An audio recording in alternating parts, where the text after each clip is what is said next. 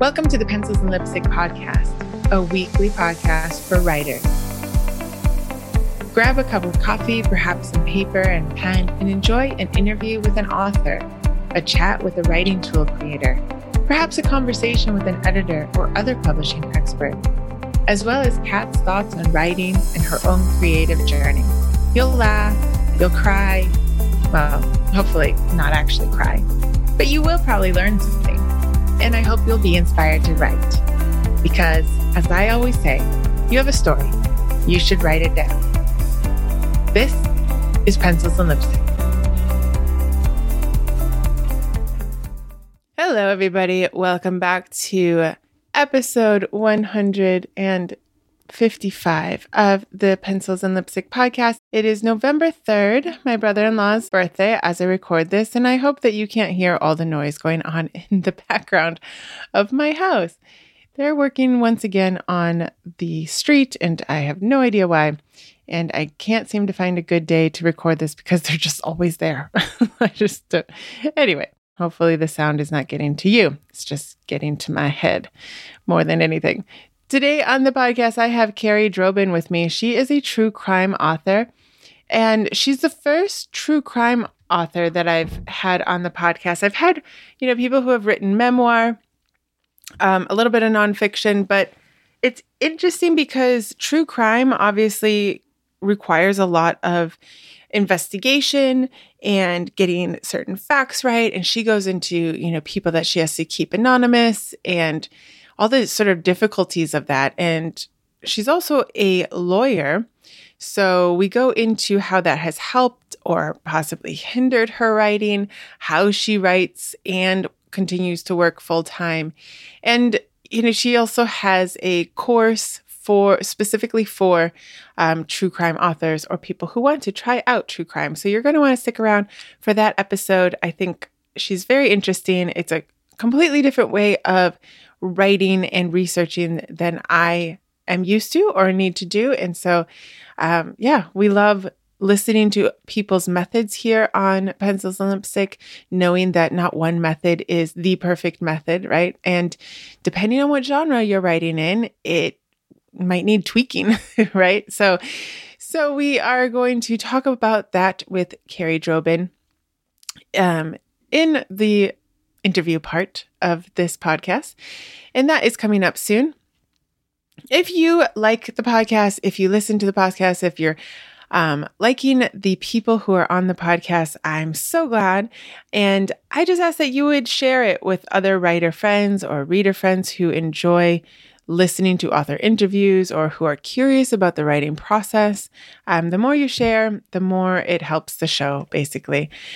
And if you could give a review on especially Spotify or iTunes podcast app. Now, honestly, if you listen to it anywhere and there's a review section, go ahead and review it there. You don't have to, go out of your way and get a whole new app for that. But I appreciate it. It helps sort of bring this podcast up into the ranking. And it's funny, ranking on podcasts go up and down all the time, and I completely understand. But if you're enjoying it, think about sharing it out. It's sort of just that value for value model where I try to bring you guys value every week, and you sharing it with somebody is definitely bringing value back to the show. And if you want to bring even more value to the podcast and make sure that I can continue paying my editor and for all the hosting fees and everything that goes into podcasting, like transcriptions. If you don't know that we have transcriptions, we do on Pencils and spelled out lipstick.com. You can find all of the shows with the transcriptions. But if you want to support the show monetarily because you're just that generous, whether it's one time or subscription based, you can go over to buymeacoffee.com/pencilslipstick and you can become a supporter of the show. You get access to lots of little goodies over there. Almost all the PDFs that I have created for writers are over there that you get access to as a supporter of the show. And I'm thinking about doing, live Q&As or where you can sort of contact me and get answers, whatever people are up for. Of course, I've just been really slow at building out that part. I tried Patreon for a while and it was they up the prices and they sort of move things around. And I know I tend to like jump from one thing to another. I've settled on Buy Me a Coffee, although I dislike the name of the site, but it just seemed to, you know, better, like be better formatted for a podcast. I can put up the videos of the show there a little bit easier. Just maybe it's just my brain. Maybe it's just my poor understanding of tech. But, you know, most people have a podcast page, a Patreon page for their podcast. That's a tongue twister. And so Buy Me a Coffee is the same idea. So there is, you know, I would love to up the sound on this, you know, get the soundboard, get different things going on the podcast. But of course, everything takes time and money. So if you want to support the show, you're awesome. And I completely appreciate it. And again, just like I said, you just sharing the show or listening is already giving back value. So I appreciate you.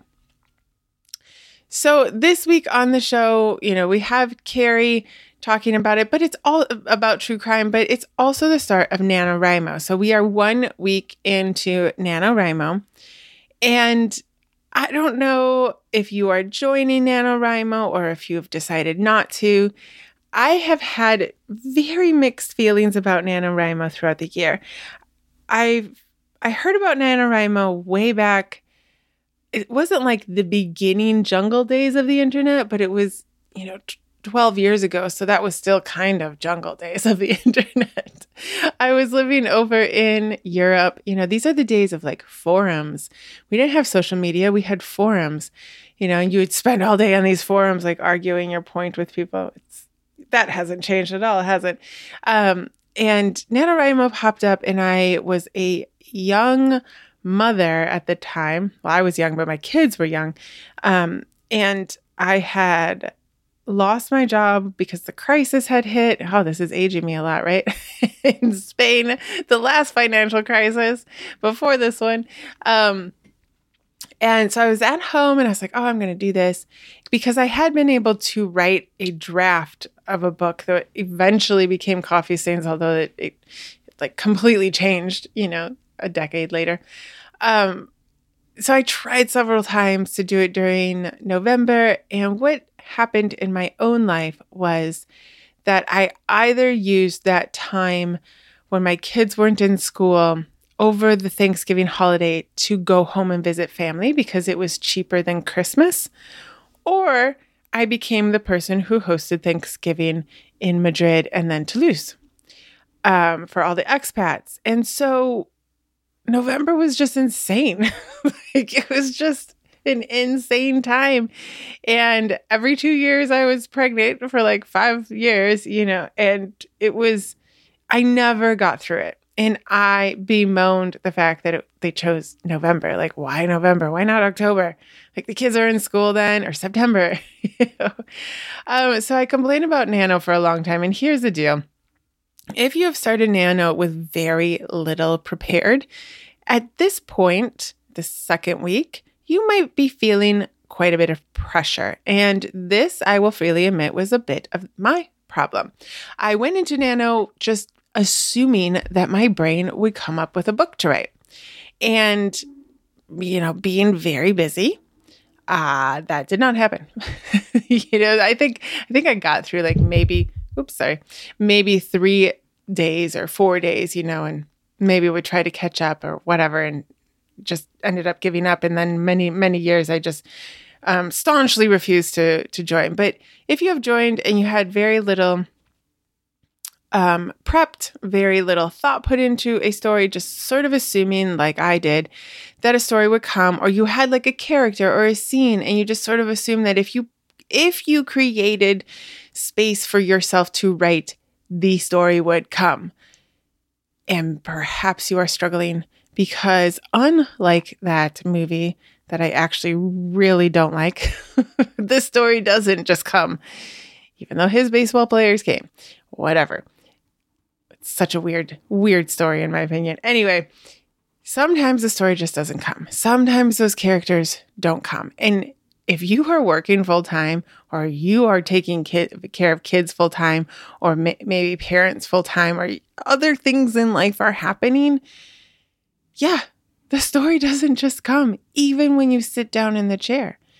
In writing 1,600 words, what is it, like 1,685 or something that you have to write every single day to get to 50,000, that can take a long time if you're not in the right headspace for it. Now, to be encouraging to you, if you have just sat down, if you are feeling a bit overwhelmed right now, I want to bring you a couple little hinters and pointers. First of all, don't be scared of the fact that it's not coming easily. I would still encourage you to sit down and possibly lower the expectation of the word count if that is really getting to your head.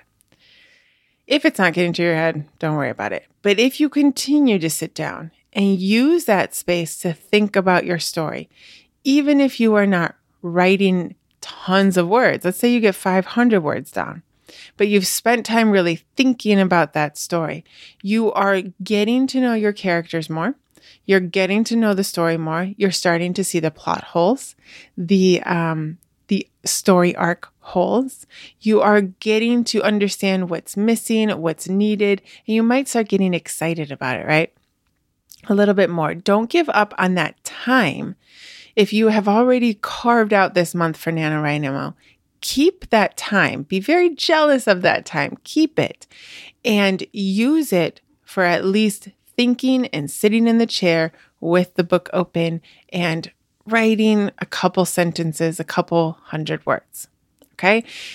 Try to get through this hump. That might be coming. And if it's not there yet, it might come next week. Now, I want you to remember too that 2,000 words a day is a lot. And I think it's not technically 2,000, but perhaps you've missed a couple or you haven't met your goal. Like whatever the number of words a day probably feels like a lot. The other day I think it was the first day of Nano, I was sitting down and I was writing and I knew what the scene had to be, but my head was being pulled in 500 different directions because it was Tuesday and I had to do all this stuff. And I remember looking at the workout and going, 600 words, that's all I've written. I've been sitting here for like an hour and a half. And now when I'm really on a roll of writing, an hour and a half, I can get out 1,500 words, boom, and be done. It takes me an hour and a half to do that. I know that. But that showed me that I was struggling to get into the right headspace. So even 600 words can feel like a lot. But then on the other hand, it's not a lot. It's not too much. It's in fact doable. Whatever word count you have set for yourself as a goal, it is doable. Please know that it's doable and remember that. And it is doable because we aren't looking for perfect words. You are not handing this in to class at the end of the month. You are writing your first draft, your discovery draft. You are discovering things. It might not be the perfect word. You might need to write a sentence that and just highlight it as a holder. Hey, I need to figure out more about this place. Hey, this needs to be developed more. Hey, there might need to be another scene here, but I'm going to move on to the scene that I already have in my head. It's doable if you keep telling yourself, it is not the perfect draft. It is just the discovery draft. Now, if you have missed a day or two or three, please know it's okay. This is kind of like a diet. And again, no one's really watching you. You know, some people, maybe your writing buddies might rib you a little bit, or hopefully they'll encourage you. But this is like a diet or, you know, learning to exercise however many times a week you want to do that. It is fall off the horse, get back on the horse. And I just want to tell you, come on, get back on the horse. You can do this. You are doing NaNoWriMo for you. You didn't pay for it. You signed up for it voluntarily. Hopefully there's no like pressure, you know, like revolver behind your back telling you you have to sign up for NaNoWriMo. You don't have to get to 50,000 words, but it is the challenge. It is the moment of this year that you can be challenged along with a lot of people to get this story really started. You know, it's like those cars from 100 years ago where they had to crank them. It's like you're cranking and cranking and cranking, and pretty soon, you know, you will get that engine going and you'll be off. So if you've missed a day or two, just get back on. It's okay. Now, if you get stuck in the story, I would suggest that you go take a walk. Go take a walk with your phone or with a writer friend that you can talk things through. Now, a writer friend who's going to listen and not talk about their, you might have to like set a timer. You get 10 minutes, they get 10 minutes to talk about theirs. But if you don't want to deal with another human on the other line, take your phone and just record yourself and pretend you are talking to another person. You talk through your story. You talk through your character. You talk, okay, what do I need this guy to do? What could their profession be? What are they feeling right now? What has happened already in their life? You know, what has brought them to this point? Let's talk this through. Talking things through can bring a lot of clarity. That's therapy, right? That's what we do in therapy, talking it through. So do that. Take your phone, record yourself. And I say record yourself because you can then, you can put it onto Word. You can start the dictation process in Word, and you can play back what you put in to your phone. And, you know, especially if you say something brilliant and then you can't remember it later. Now, it's not necessary to record yourself. A lot of times just talking through with your phone is enough for some people. And I like to do it with my phone because, you know, nobody thinks you're crazy. They just think you're talking to somebody. I also want to remind all of my NaNoWriMos and any writer in particular to not forget to move your body. Don't sit down at the computer for 5 hours a day without taking care of your body. You do not want to come out of this with a stumped back or like so tight at hips you can't stand up straight anymore. You don't want to cause physical issues that you didn't have before NaNoWriMo, right? So whatever your body can do, do it. Get some stretching, get some walking, get some exercise, get some weights. All of these are good for you. Building good habits alongside your writing habit is just a good idea. We need water in our bodies, not just coffee as well. I know it was just Halloween, but after you eat that other Kit Kat, please remember to eat some protein and drink some water. Especially for those of you like me that might get drops in blood pressure, definitely get some protein in your body. Otherwise, you'll start like shaking all over the place. You won't be able to get your typing done, right? So let's take care of our bodies as we get through this. I know Thanksgiving is coming up. I know Christmas is coming up, but it is a good idea to take care of your body. And one thing that I love doing that my physical therapist told me to do when I was having so many shoulder issues was to sit up in my chair and put my two of my fingers, my index and my second finger, I guess, on my chin and just push it back. Like we spend so much time with our neck forward and our chest like rolled in as we look at our phone and as we type, but just sort of sit up as best you can and then push your chin back. And you'll feel your spine just align itself. Oh, and you start realizing how far away your chin is from your spine. And it brings a great stretch, and it sort of brings an awareness of how you're holding your body. Remember to stretch your shoulders. If you can, lay down on the floor on like a yoga brick or something that sort of lays right at the top of your spine in order to bring your shoulders out and onto the ground. That is a great shoulder stretch. And you know, YouTube has tons of these things, just stretching out your shoulders, holding up your torso, pushing back your chin and aligning your spine, and just those few things along with water and some protein, and you will be able to keep going, right? That's what we want to do. We want to be able to keep going. So once this month is over as well, let's say you get through it. Let's say you hit your goal or you don't hit your goal, but you have a story, you have something there. You have some sort of semblance of a story, because even 50,000 words is not a full story, but you have something.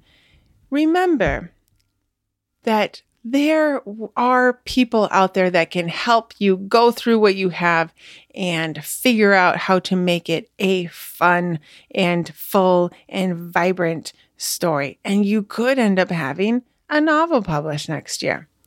So at the end of this month, just try to get through this month. Maybe take a couple weeks off, maybe take December off, and then start looking for maybe a book coach, maybe a developmental editor, maybe a writing group where you can sort of submit scenes and get feedback on. I will have some special NaNoWriMo help pricing come out on my website. If you sign up for my newsletter, you'll be the first ones to get it. And there will be little workshops that I'll have so that you can see if this is something you want to continue with, or maybe NaNoWriMo will teach you, no, that's actually not the story I want to write. But now that I have the practice of writing every day, I'm going to start writing this other story. Whatever it is, getting into that habit will sort of catapult you into the writing world, where there are tons of groups and individuals who can help you continue to develop your writing, continue to develop your storytelling. I can help you with it. If I'm not the right fit for you, I can point you in the right direction of somebody who can help you. I was recently awarded my full fiction book coaching certificate from Author Accelerator. There are some great people at Author Accelerator who have been trained really well to help people get through their books. But I know quite a few other people, editors and developmental editors and writing groups. You just find me at katcaldwell.com or go to Instagram. You can either go to mine, katcaldwell.author, or Pencils and Lipstick, all spelled out, on Instagram, or you can find me, Pencils Lipstick, on Twitter, and just tweet me, write me, DM me, sign up to my newsletter, and I will find you the person that can help you, that is the perfect fit for you. And last but not least, guys, you need to have fun. You need to enjoy this time. You need to remember that you want to write a book because it's fun, because you wanted to get a story out into the world. So don't focus on the hardships of NaNoWriMo, but just remind yourself, this is just a challenge. It's just for fun. It's just for me. Let's just write. There's nothing else to it. It's not a competition, right? I mean, we'd all love to win. I think, especially as Americans, we're real competitive, but it's okay. Whatever you get done is more than you would have gotten done if you hadn't sat down and started writing. So let's take the wins where we see them and have fun. And if you guys want to join a writing group, because you need sort of that accountability and that place to come together and see other people writing, you can head over to katcaldwell.com, click on the tab that says Writers, and you can join my Creative Co-Writing Sessions membership. We have over 20 hours a week in which we sprint together over Zoom. So you can be anywhere in the world. There are times, different times all throughout the week for those who work full-time, for those who don't work full-time. You're going to find a spot there. And we're pretty awesome. I mean, like, every single person in there is pretty awesome and pretty fun. And we are serious writers. So we say hello. We might, wave and make sure everyone has what they're doing. And then we sit down and write. It is not one of those groups where people start talking and then nothing else gets done. So you can find that, or you can go to nanowrimo.com and find a community there. Now, before we go into the interview section with Carrie Drobin, we will pause for a little bit for our sponsorship of the week. Most indie authors have heard of Mark Dawson, and many have heard of the self-publishing formula or his self-publishing podcast. Well, on November 9th, 2022, they are relaunching Self-Publishing 101 to Self-Publishing Launchpad, and it will be open that day for new enrollees. This is a rebrand of Self-Publishing 101 with updated sessions and more bonus features, all of the existing 101 students will be placed in there right away. But guess what? It's open to new students now, and they are even collaborating with NaNoWriMo communities and encouraging those students to take part. Now, the Self-Publishing 101 is their flagship signature course for all things any author needs to know about writing, getting their book to publish and to market, and then marketing their book. They have lessons on how to write a bestseller, how to revise your book, how to choose a cover design. They have lessons on mastering Scrivener or formatting with Vellum. Then they have the advertising for authors and their list building for authors. This is a course that if you are starting out or you're ready to really get serious, you probably want to check out. I know there's a lot of courses out there, but this is something that thousands of students have gone through. If you just want to go from the fundamentals to the more than fundamentals to the advanced, this is the course for you. There's lots of little pieces for indie authors, and you can spend a lot of time on Google figuring them all out, or you can check out Self-Publishing Launchpad. The link will be in the show notes for you to go there. You can go to selfpublishingformula.com//101, or you can click the link down in the show notes, which will be my affiliate link. And if you decide that it is the course for you, just know that at no extra cost to you, it will be benefiting Pencils and Lipstick podcast as well. So if you have any questions about this course, I am in their As for Authors course. I would love to tell you about my take on their courses and how much I have learned from them and how much I have enjoyed the way that they're set up. You can contact me, of course, on any of the social media platforms that I'm on or on my website, katcaldwell.com. But definitely click the link below and at least check it out. See if it's right for you. Carrie Drobin is an award-winning author and attorney in Phoenix, Arizona.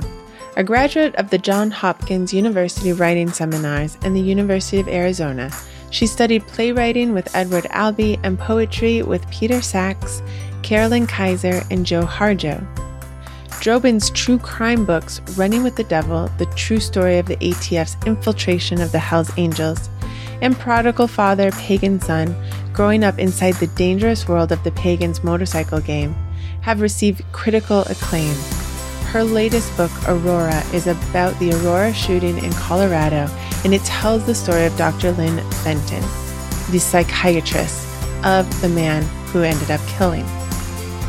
Now, you might wonder how a poet became a true crime writer.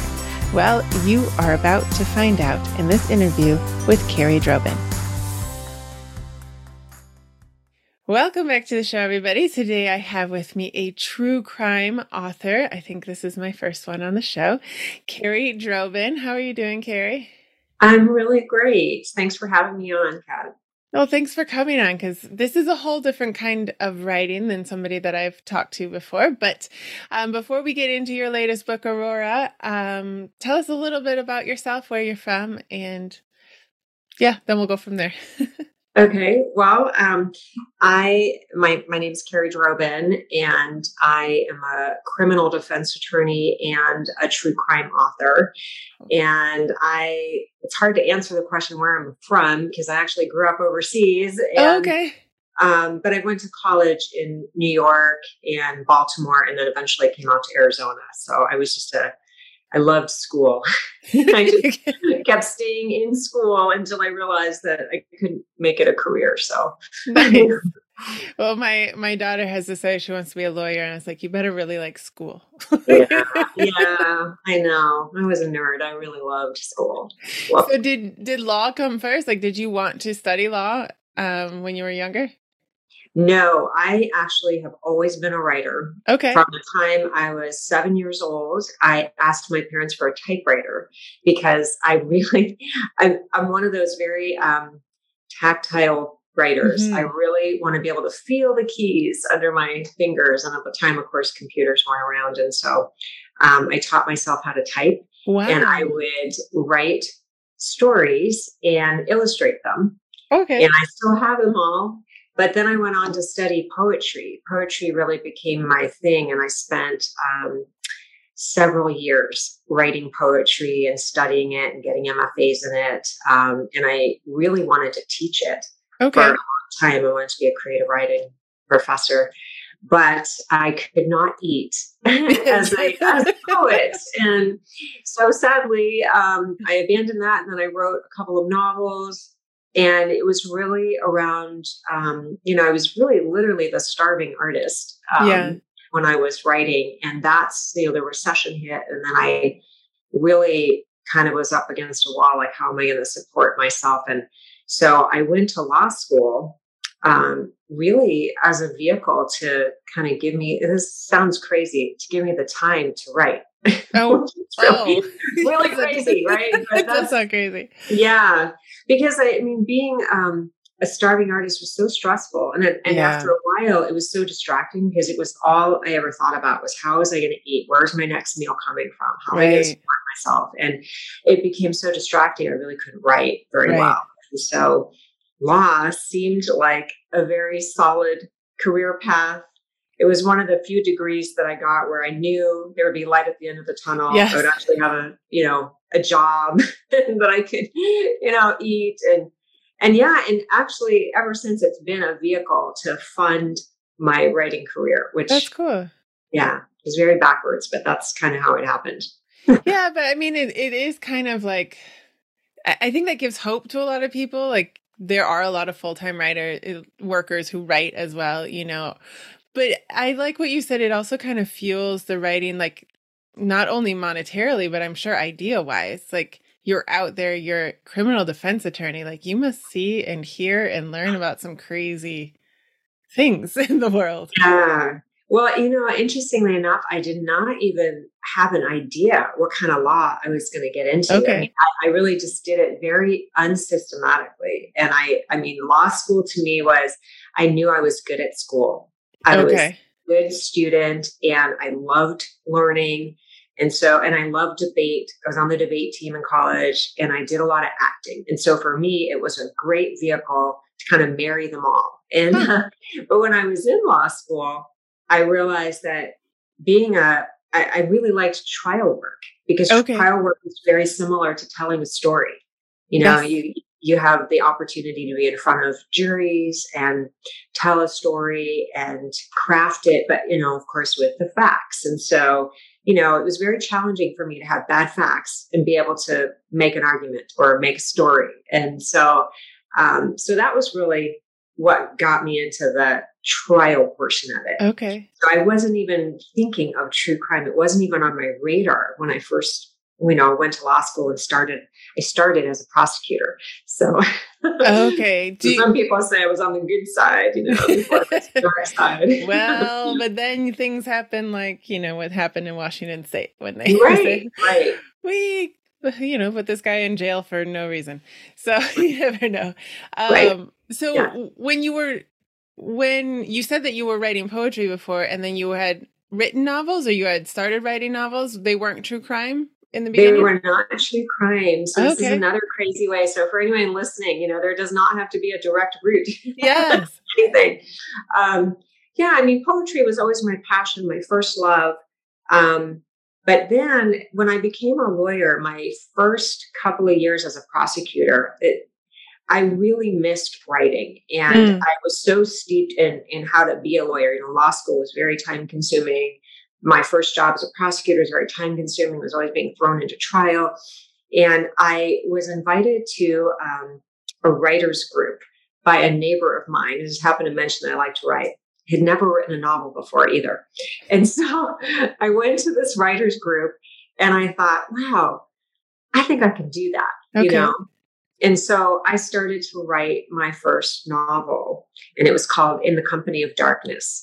And it was a novel about a prosecutor who was, investigating a case.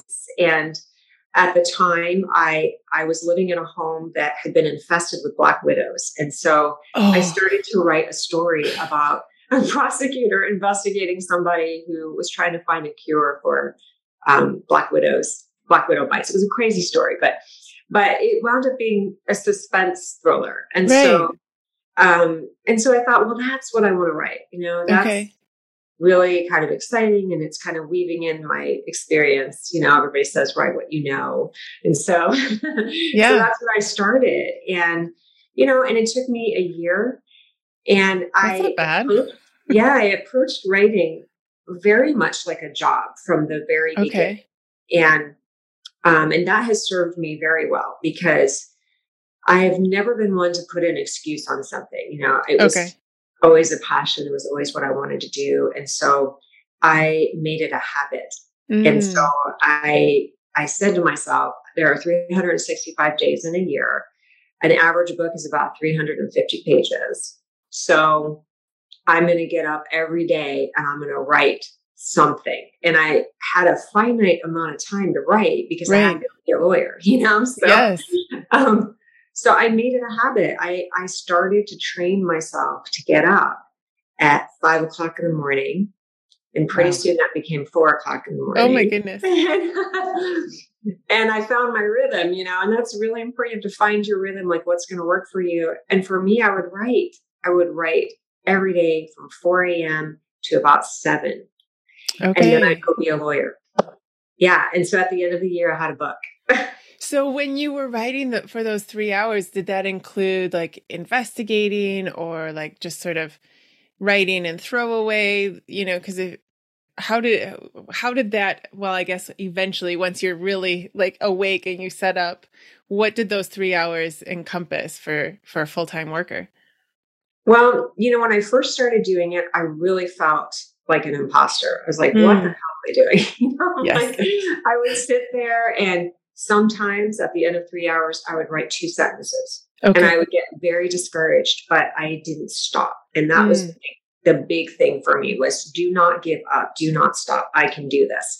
And I'd really never written a novel before, but I was a reader. And so I really was trying to find my style and find my voice. And so it was very, very challenging. And I writing fiction, a lot of it involved research. So you're right. Like as I started to write, I realized that I didn't know what I was writing until I started researching. And some of it, of course, was drawing on personal experience. So I didn't have to go trial watch or, you know, find the case. Yeah, so I knew stuff like that, but the book, the book kind of took on a life of its own, and I wound up having to research a lot more than I had planned. And, you know, thank God for the internet, because that's what my research was. I would still sit there. And so when I wasn't getting ideas, I would research. But no matter what it was, I committed myself to those 3 hours. So I was either going to research for 3 hours or I was going to write 2 sentences and research, whatever it was. Okay. And so pretty soon, the more that I had, the more information I had about the subject I was trying to write about, the easier it came to write. But I'm not an outliner. I'm very, you know, me either. I don't even know what I'm going to say until I start writing, kind of thing. So, but I like how you say you didn't really give up on those hours, because I think the temptation is to be like, well, that I don't have it in me today. I'm going to go down and make myself some breakfast and take the dog out. And maybe I'll go exercise, or maybe I'll check now we have our phone. So it's just terrible, you know, all the distractions, but you really kept it like whether or not you were writing, those were your writing hours, like telling your brain, no, really. That self-discipline's amazing. I have to say, but it's probably good. Yeah, it was necessary because it was never going to happen otherwise, you know? Right. And so I would hear, you know, a lot of people making excuses and saying, I don't have time, you know, I'll write when I retire, I'll write when I'm on vacation. All right. And I'm like, I don't want to wait. I didn't want to wait.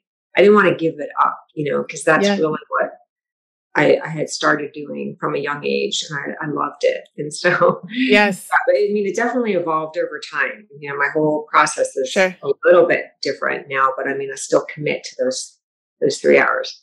But I do think you already had sort of that background of poetry writing and studying that. So you knew, it's like when people say, I'm going to write on vacation, you know, as a writer, whether you're a poet or not, that's not going to happen. You know, because like you said, sometimes you sit down and you realize, oh, I actually need to know, like, how does Black Widow bite? Like, does it bite or does it sting? I don't know. Like, I have to go research that now, you know, like how does, so you know that writing isn't just sitting down and putting words on a page. So yeah, I like how you said it, like, those are the hours. I think our biggest problem these days as writers is that distraction, but for anyone starting to write, that might be the thing that they need to do, right? Take an hour and like, you don't do anything other than sit there.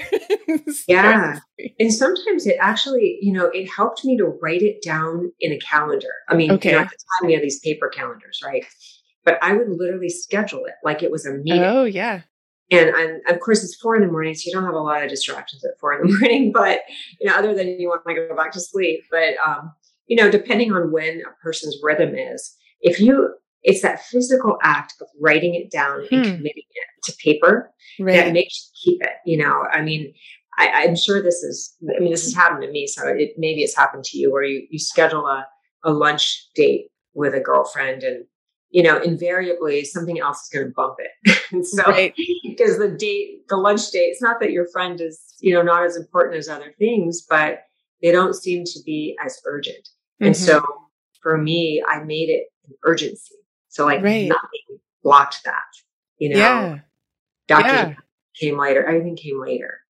That's the thing too. Like as you study habits and how to change the bad ones that you have, you realize I've, you know, read or listened to podcasts and all that. They always say, if you put it to the later on in the day, and something comes up and it never gets done, right? It's like the gym. Like you should do it in the morning because you know you will. Yeah, absolutely not. And I can imagine as a lawyer, the last thing you want to do is sit down at 9:00 at night and write. Like I would assume that you're spent at that point. Yes. Yeah. And I learned that pretty quickly. I mean, my brain is full, you know, by the end of the day. I am pretty incoherent. I mean, it's, you know.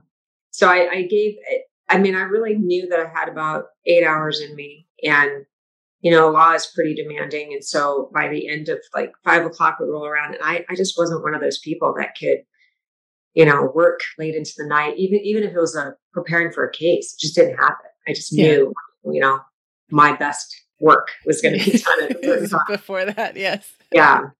So your first one was a suspense, kind of based, I guess, on what you were experiencing as a new prosecutor, right? And then when did you go into true crime?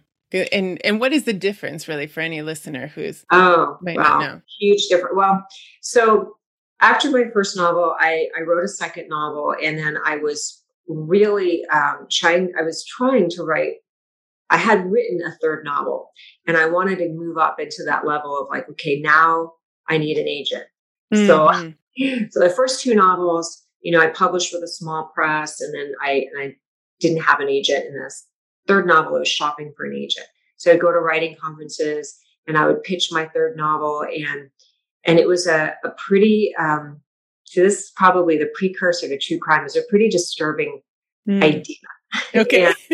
And who knows where this came from, but, I was getting the door shut on me a lot. I was sending things out. And after a while, and this was the other tip I'll give to your viewers, I kept all of my rejection letters. Mm-hmm. I had a binder full of rejection letters, like over 300.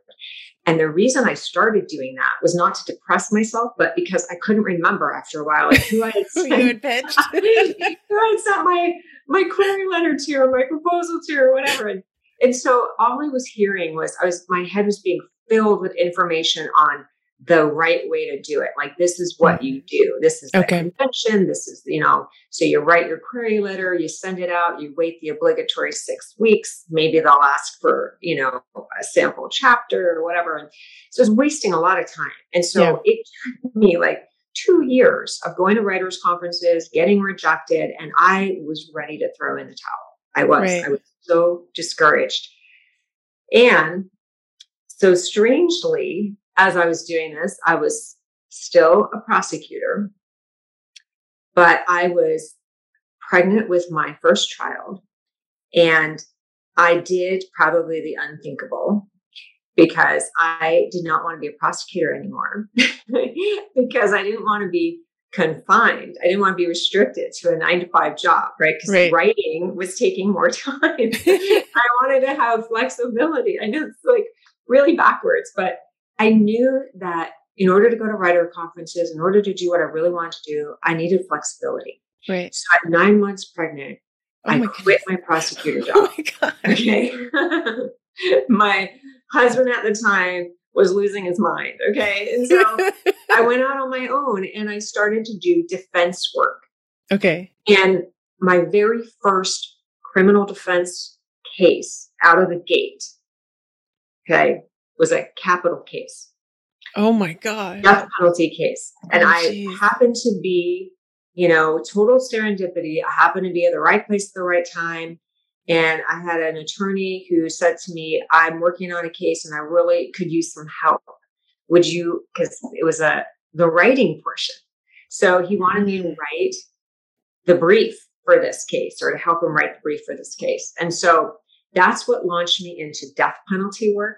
Okay. And like representing the worst of the worst and getting into this criminal pathology and really starting to like love it and thinking, oh my God, this was the perfect job for me, because I got to study the cases. It involved investigation. It involved meeting with these death row inmates, doing interviews. I mean, it was everything that I needed to be able to write true crime. Now, I still didn't have true crime on my radar at all.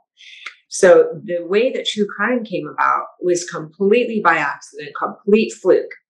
So I should mention that at the time I was married to an undercover detective. Okay. And he was working a task force. Okay. So there wasn't a lot of information that we shared, which is why we are no longer married. That's tough. That is really tough. I know. People think, oh, you're in the perfect field. You had an undercover detective. You have all this information. No, not like that at all, because we didn't speak about our work, you know, at home or anything. That was our rule. Do not bring the work home. So I knew that he was involved in a task force, and the PS to that is actually quite funny later on, but the operatives who were involved in that task force, they wanted to write their story. Okay. And they couldn't write it while they were still involved in the investigation, because it's a crime to do that. Oh. So they approached me and asked me if I would be willing to write their story, okay, under certain circumstances. Now, the story involved the first ever infiltration of the Hell's Angels. Yes.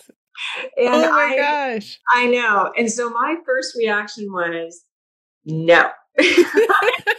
I have a child. No. Yeah. I'm like, no, like, hell no, I'm not doing this, you know? And so, and they said, but you know, you're the perfect person to write it. You know, you can hold our secret.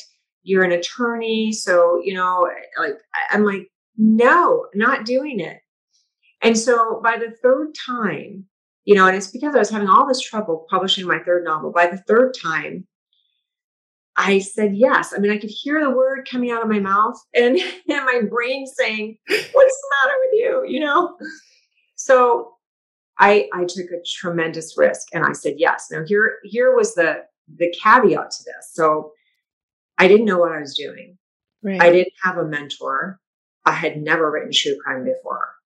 I didn't have an agent. I didn't have like the publisher that I had for my novels certainly wasn't going to publish this.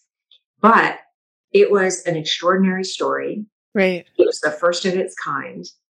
And by the way, if I did get lucky enough to get an agent, there's nothing in writing. I could have nothing in writing. Okay. So that was my tall order with this book. Huh. So, and there was nothing written on it.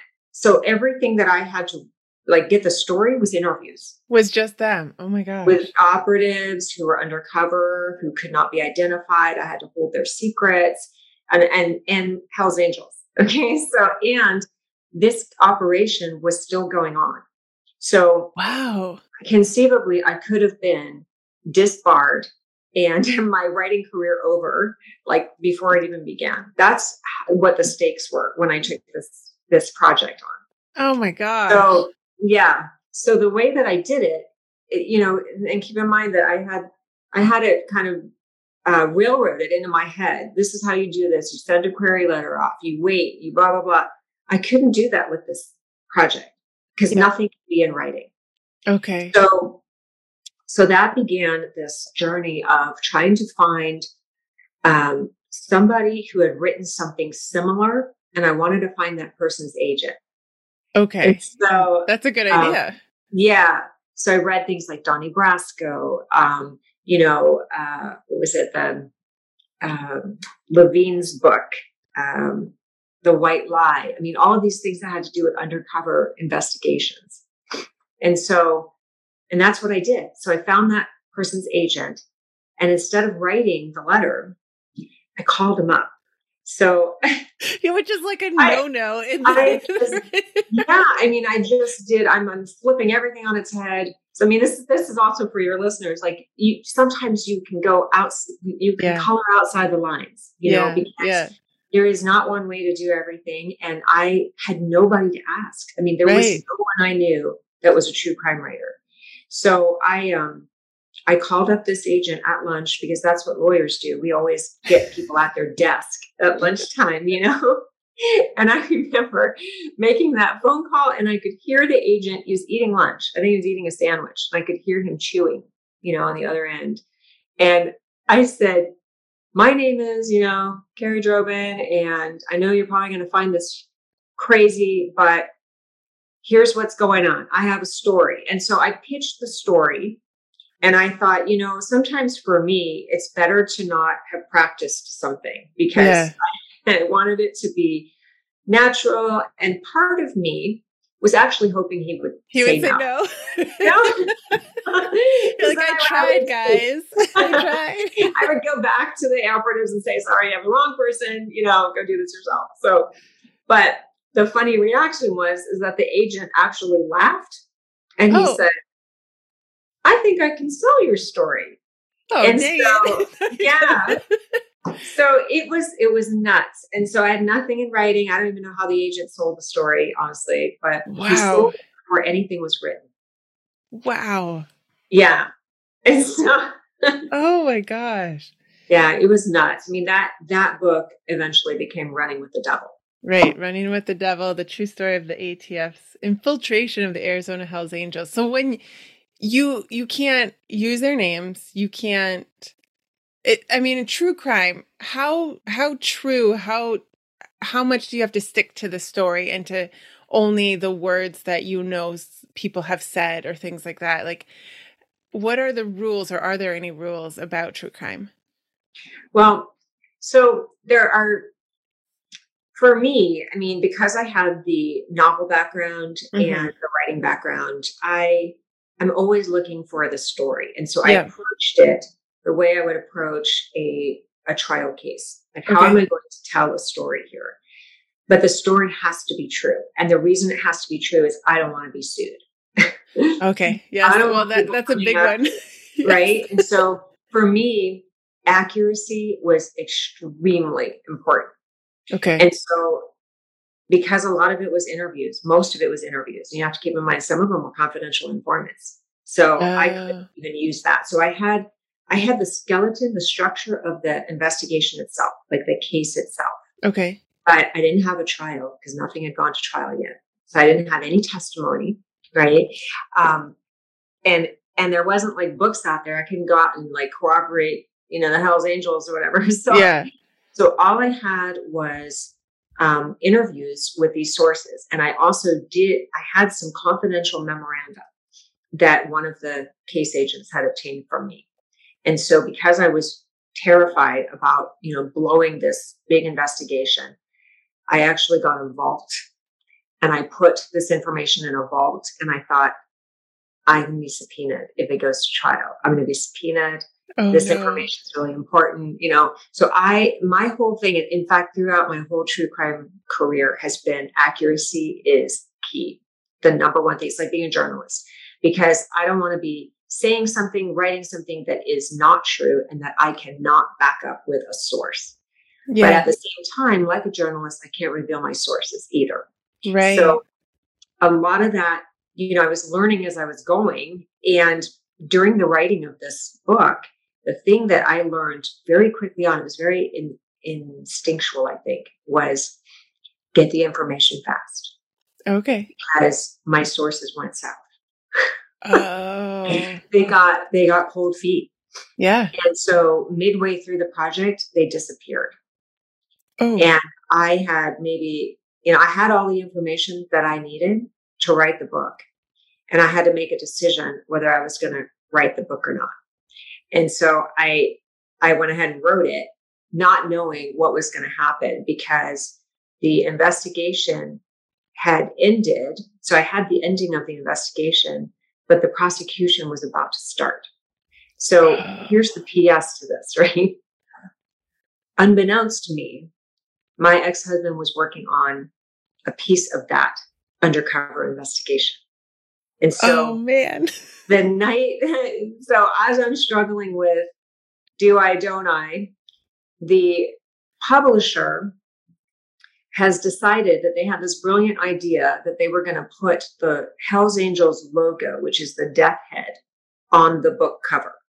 Oh. And it's a trademarked, copyrighted death head. And it's on their, you know, their cuts. It's on everything that they have. And you can't just take this and use it in the book world. So I was horrified when I saw the cover, absolutely horrified. And they hadn't thought that it would. No, they hadn't thought about it. I mean, there's so many stories with this. And by the way, I do have a writing workshop on my website.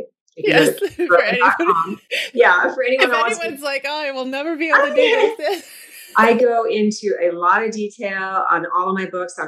Every one of my books has been an interesting backstory, because it is really, really challenging to navigate this world. Seems like it, yeah. All kind, like not only the subculture of the Hell's Angels, but the operatives who were, you know, didn't want to be outed, and I couldn't out them, and you know, so the PS to all of this, while I'm really concerned about keeping everybody's identities hidden, my ex-husband comes home the night before it's supposed to be prosecuted. And he says, we've been outed in a grand jury indictment. So our last name is outed. And he goes, we have to move.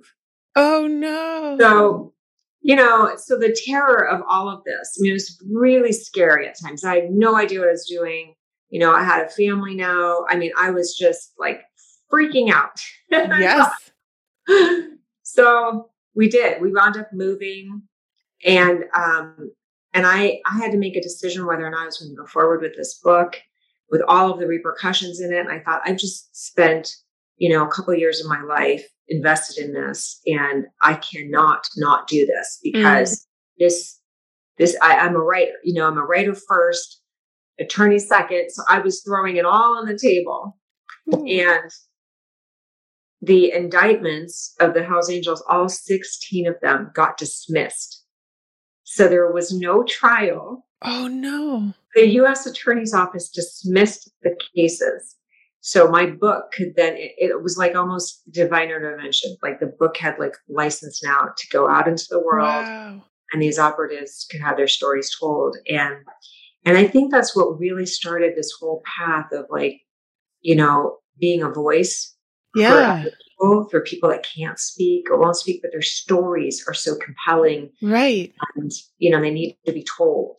And because they didn't even get a trial for their story. They didn't have anything. Without the book, it would have just disappeared, all their years of work. Right. Wow. That's got to feel pretty good to have then accepted that job and to be able to tell that story that would have been lost. I felt very privileged to be able to write that story. You know, the main operative in the case has went on to write his own story, and has gone on to be able to tell it in the way that he wanted to tell it, which I think also was really great, because it was like a, you know, now he's got two versions of the same story. And so they really corroborated and kind of dovetailed in with each other, and they were told in different ways. So that's another interesting thing from a writer's perspective. Like how does it get the same story? It's kind of like, you know, so many writers have written about Kennedy, but each time they write about it, it's got a new and different perspective to it. You know, so I think a lot of people are worried about that sometimes, but like, you know, can I write a story that is so heavily in the news or heavily profiled? Yes, you can, because your voice is different, you know, and you're. Yeah, absolutely. So then so as you're doing criminal defense and you are seeing, like, you're delving into death penalty work and seeing sort of people in situations that I don't think a lot of people in the world would be able to handle, like the very heavy things, and you're writing very heavy things.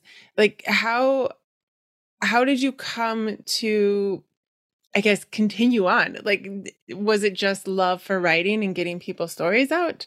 Because it just seems like a lot of heavy work that you're trying to get out. A lot of heavy work, yeah. I mean, you know, honestly, after Running with the Devil, I thought I was done.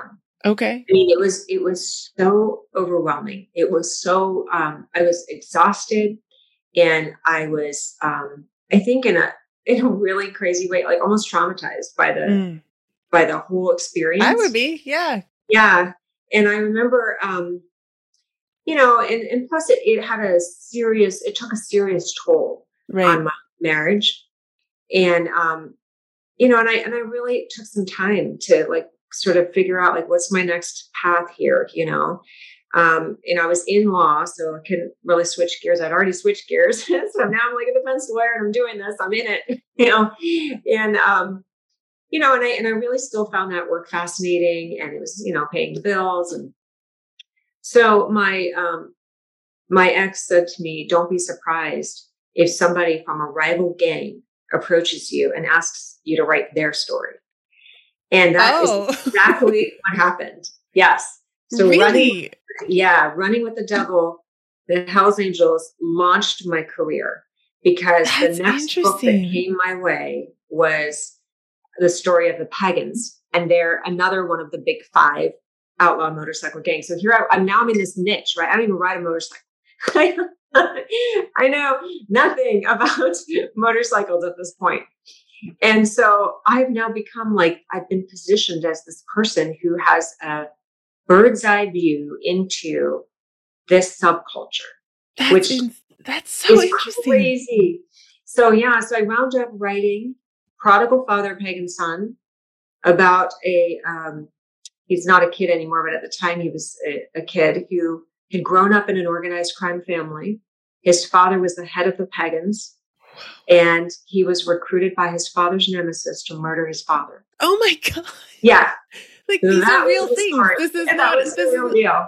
Oh my God. So, it was a crazy, honestly, you know, with the exception of Aurora, I think that book really hit home for me in a lot of ways. It sounds crazy. I was in his head, writing from his point of view. Okay.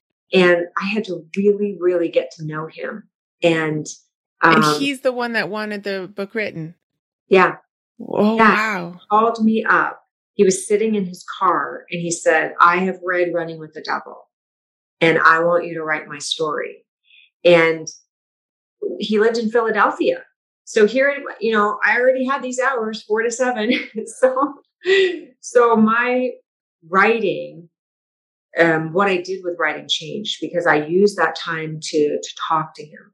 And we just talked. We talked for 2 years before I flew him out to Arizona when I can meet him, because I needed to meet him face to face. I had to have that sort of that visceral, like, let me meet you so I can write your story. And, you know, and that was an extraordinary experience. It was a very moving experience, I think, for the both of us. We still keep in touch. It's a very powerful book. And that one launched the next one, you know, so each person out there found me. Yeah. So I wound up writing about the big five biker gangs. And then I had positioned myself as sort of a biker expert. Yeah, I would assume so after talking. Like, it's so interesting to me. I mean, everyone has a story, and to think that there wasn't somebody out there, almost like they felt like there wasn't somebody willing to write their story. Like, I would assume, you know, a lot of us sort of that's like the edge of society. Most of us don't really want or understand or know what to do with that. And so that's so cool that even your ex-husband would think that they would call you, but it makes sense. It's like, here's somebody who's not going to judge me or belittle me or push me to the side or think that my story doesn't matter. Like, because it does matter. And it's an incredible, that's just an incredible thing to have happened, you know? It really was. And, you know, I'm very grateful for it every day. Like, I never forget that I am a conduit. I'm a conduit for somebody else's story, because for whatever reason, they're either living in, you know, undercover, or they're under the thumb of a biker gang, or they, you know, there's something about what they're trying to say that they need to be heard. Yeah. And I mean, sometimes it amazes me that I'm able to do this for them, you know?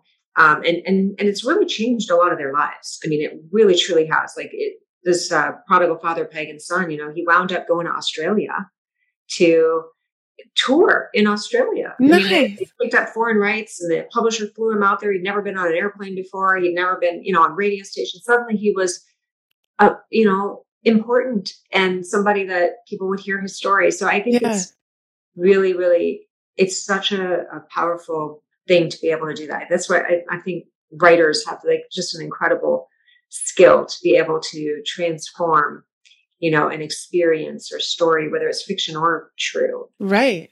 In a way that's very compelling. Yeah, that's amazing. And it's definitely, I mean, there are lots of people out there with stories. So anybody who's especially into true, but knows how to write the narrative, like you said, like our storytelling, I think always helps. But then, so you wrote these different motorcycle gang, true crime, true stories. How did Aurora come about? I know. So I call it, I write the 1% of true crime, right? I'm like the 1% of biker gangs. I write the 1% of true crime that most people don't even touch, because it's too crazy. Like, there's nothing going on. And so, but I had written one, like, regular crime about a bombing in Tucson. And so I had that ability to write in that style as well, you know, where there's trial and there's, like, you know, sociopaths I can deal with. And Aurora was complete luck again, because I was looking for an agent, and I was actually trying to pitch a completely different book at the time. Okay. And, you know, and every time you finish a book, you always wonder, is this going to be my last book? You know, is anybody really going to ever ask me to write another story? Right. And the agent happened to have Aurora come across her desk, and they needed a writer. So no way. Somebody pitched a story without a writer? Yes. They pitched it. So the crazy thing is so there had been a gag order on the psychiatrist. So for people that don't know what Aurora is, it's about the mass shooter James Holmes, who went into a Colorado movie theater during the premiere of The Dark Knight Rises and slaughtered 12 and critically wounded 72 others. But the story was also about his treating psychiatrist, who saw him in the 6 sessions before he amassed this arsenal and committed this outrageous crime. So she had been under a gag order for 3 years. The judge, it was a public trial, and the judge said, you cannot talk about this. Everything was sealed. And he lifted that gag order. And so when he lifted it, all the documents were accessible, became public record. They'd never before been released. And the psychiatrist could tell her story. Nice. So it was a very similar kind of thing. She had been silenced and really, really wanted to say, like, this is what happened. This is why I couldn't stop him, you know? Yeah. And the whole time that she was gagged, people were attributing things to her. They were demonizing her. They were, you know, threatened to kill her because she had not stopped this mass shooter. And so, you know, it was a fascinating case, not only because I had the two perspectives. So I had everything about James Holmes that she didn't know, that she couldn't have known, right? But that was happening simultaneous to her treating him. Right. So Aurora is this incredibly interesting, informative, like bird's eye view into the life cycle of a mass shooter. Right. And it's never before been accessible. I mean, now we've had 37 mass shootings this year, which is really extraordinary. But but at the time in 2012, James Holmes was the first mass shooter to have intentionally survived his killing. He wanted to survive it. So he was a neurosciences doctoral student. He was brilliant. And he was in the university neurosciences program being mentored with professors in some of the most like brilliant minds of the country. And the psychiatrist was also like in the top 1% of her profession to study this. So here you've got this like perfect storm. Okay. And nobody saw it. Yeah. And she, the psychiatrist, his name is Dr. Fenton, she actually taught a class in mass shooting. So like she was the perfect person that was poised to be able to spot this, right? If she could have spotted. And so the whole message behind this is if you want to know how to spot a killer, read Aurora and find out that you can't. You can't. That's kind of heartbreaking.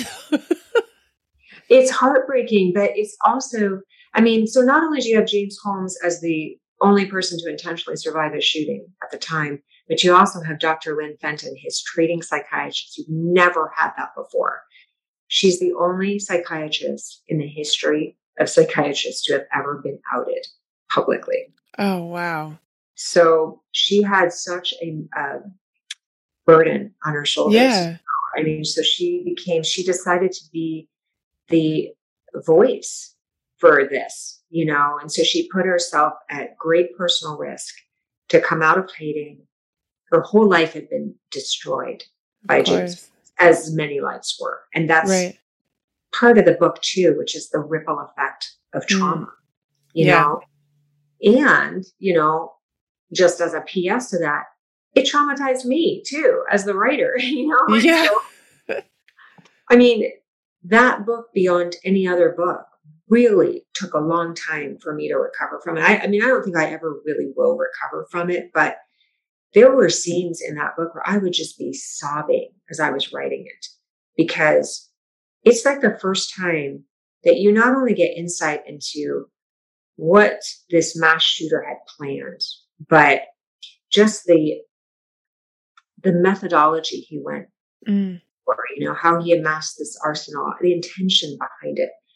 But you also get what happened with the defense lawyers who represented him. So this was very interesting. It was sort of life imitating art, you know, because I had represented so many evil people. Mm-hmm. And, you know, my job was really to save them. Just like Dr. Fenton's job, right? To do no harm.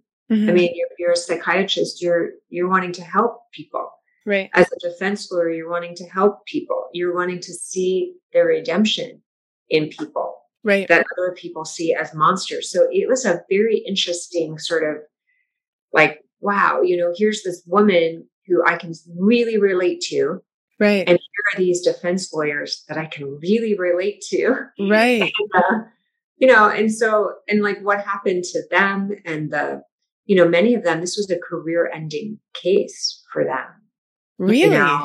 Yeah. They couldn't go on. And the other really fascinating thing for me as a defense lawyer is, you know, we're not allowed to interview jurors, you know, in penalty cases. There are certain rules that are in place for that because, you know, and I think for good reason. I mean, jurors don't want to be, you don't want to have a chilling effect on your jury. Mm. You know, you don't want to be able to broadcast, hey, this is what happens to them, so that the next capital case that comes around, you have now a tainted pool of jurors. Right. As a writer, I could talk to jurors, you know, if they wanted to talk to me. And that was very interesting because I had an insight into how these cases impact jurors. And it gave me a whole new sensitivity toward it. Like you know, James Holmes didn't get the death penalty. Is it not in Colorado? No, they had it in Colorado at the time, but one juror held out. Okay. So he got life. He got the longest sentence in U.S. history. He got over 3,000 years. Was he trying to get the death penalty? Like, why did he want to stay alive? He wanted to stay alive because he wanted people to study his brain. No way. He actually produced a notebook that he mailed to the psychiatrist on the night of the shooting. And the notebook, I mean, Dr. Fenton never saw this notebook. Okay. You know, until recently, but the notebook really outlined his methodical plan to murder. Dang. It was fascinating. And, and in the notebook, he has like several pages that just have one word, why. And the word why gets bigger and bigger and bigger as the pages turn. Huh. And I think he was very, himself, very troubled and conflicted as to, you know, because he had fantasies of killing people from the time he was a child. Oh, but he didn't tell anyone. Yeah. Right. You know? So it's a really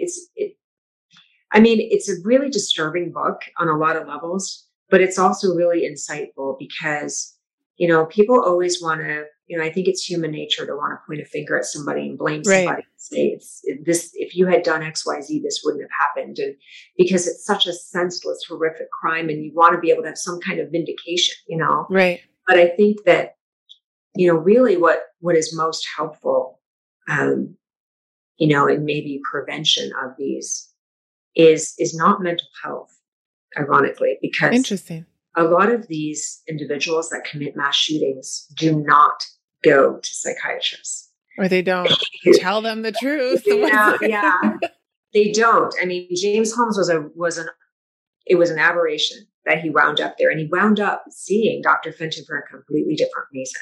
It wasn't because he had thoughts of killing people. So, you know, mental health is great for the ripple effect for the people in the communities, right? But it's not going to stop. In most of these cases, it's not going to stop a shooter. And so I think what really this book says is it's pretty impossible to spot a killer, but there are some common denominators. Mm. They're mostly young men between the ages of 18 and 24. Yeah. And, you know, and if we had more laws like red flag laws and, you know, things where people felt like they could identify a problem without a repercussion. And I think that's the biggest issue, you know, is that people are afraid to come forward and say, hey, I think this person's really troubled. They're posting things on social media, or they're in my English class and they're sending me very disturbing essays, you know, and I think we should take a closer look.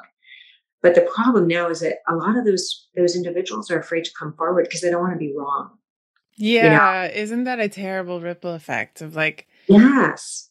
We don't want to get involved in other people's lives because if you're wrong, there's a different ripple effect, right? And so we just all wait. And then, like you said, we point the finger. But I think this is a really important book because we all talk about how we need to try to understand something.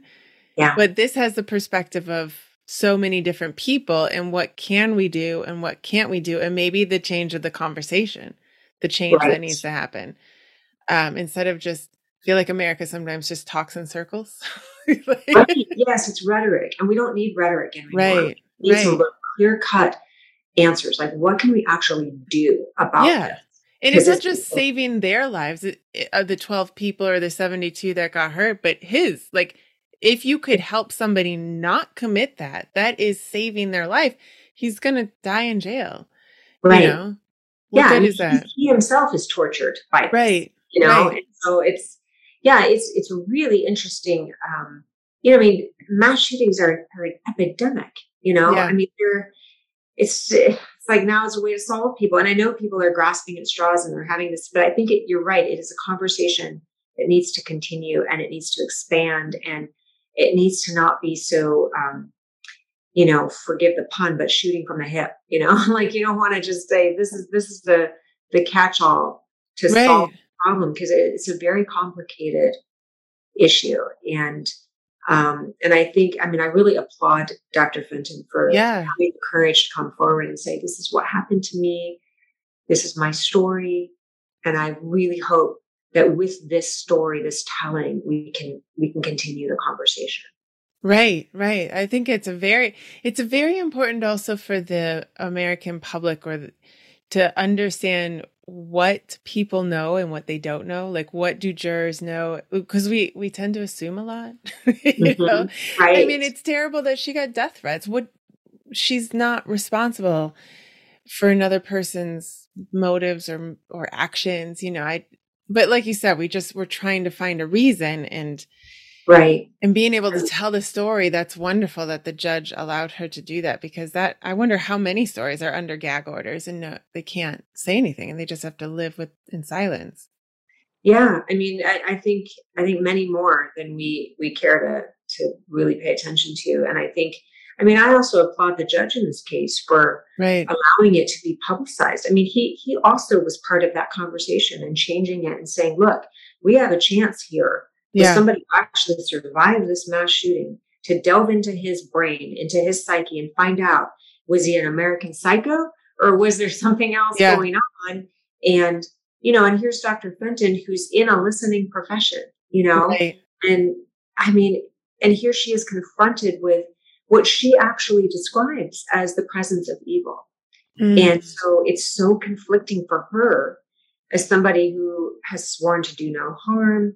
You know, she's there to help people. She's there to really dig deep to find out what's going on. And she really did go above and beyond to try to get help for him. I mean, she violated HIPAA to find out, you know, was this thing that was happening to him something that, you know, was recent or, you know, was it provoked by something? Was he always this way? You know, she reached out to his mother. I mean, these are things that psychiatrists don't do, you know. Right, but she saw, she saw a need and just went above and beyond and was completely crucified for it. So, yeah. Well, I'm so glad that she gets to tell her story because it always, like, not to make it completely different, but like I am very, I guess, perturbed by the fact of gag orders. I have a friend in Canada that can't do it.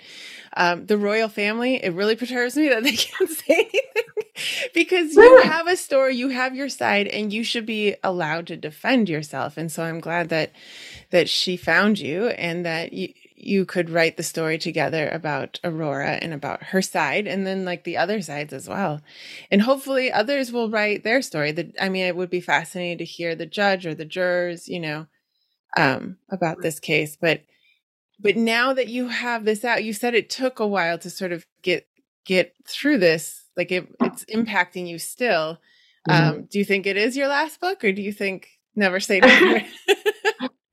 No, it's not my last book. I really believe that, you know, a story that is not shared is not heard. Right. Okay, yeah. So, and stories are really for other people because they can change lives. And so I think it's that mission and that thing that propels me forward. And so I not only do I love the process of writing, but I do think that the more provocative the subject, you know, something that I really believe in that I think is going to get to lend a voice to something is what propels me to continue writing.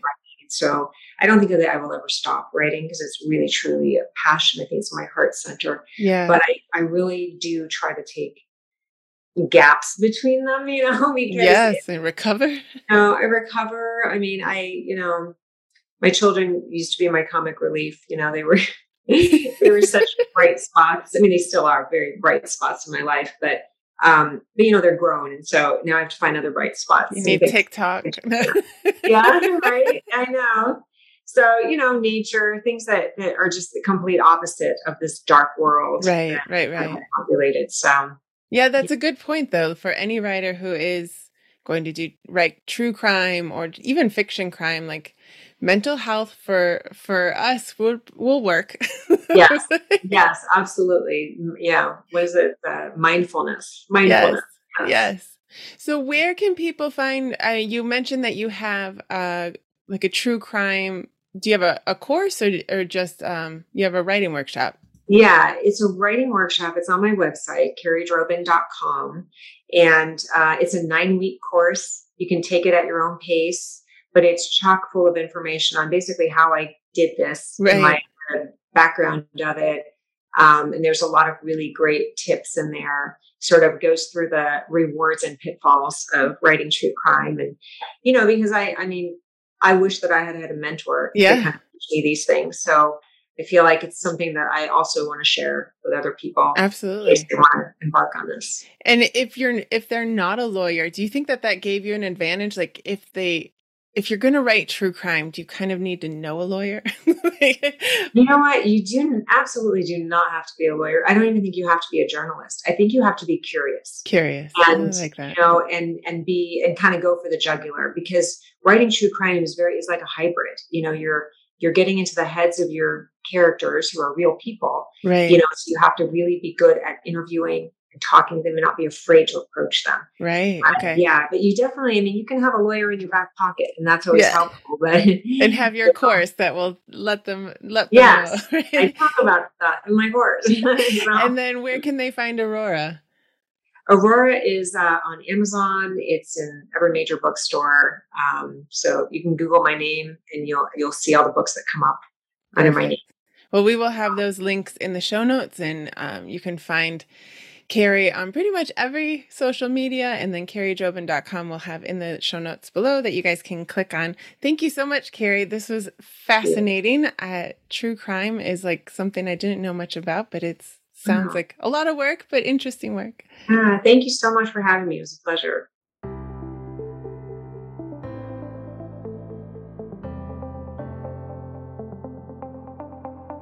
Hey, you're still listening. Since you are, could you do me a favor and head over to the app that you're listening to this episode on and hit the subscribe button, and then rate and review the show? It would really help the Pencils and Lipstick podcast get out into the world. And if you're enjoying the podcast, well, then there might be more people out there who would enjoy it as well. If you want to find out more about me, you can head over to katcaldwell.com. I have my story over there, my books, my interactive journals, my one-on-one coaching information, and information on my creative writing community membership group. If you're looking to write a book, or you are a writer and you just want to find out more about how to write, how to publish, how to format, how to market, and all the things that go into being an author these days, check out the membership group. There is a 14 free day trial that you can try it out, get into the masterminds, find out all the goodies that we are talking about in the group. I would love to see you there.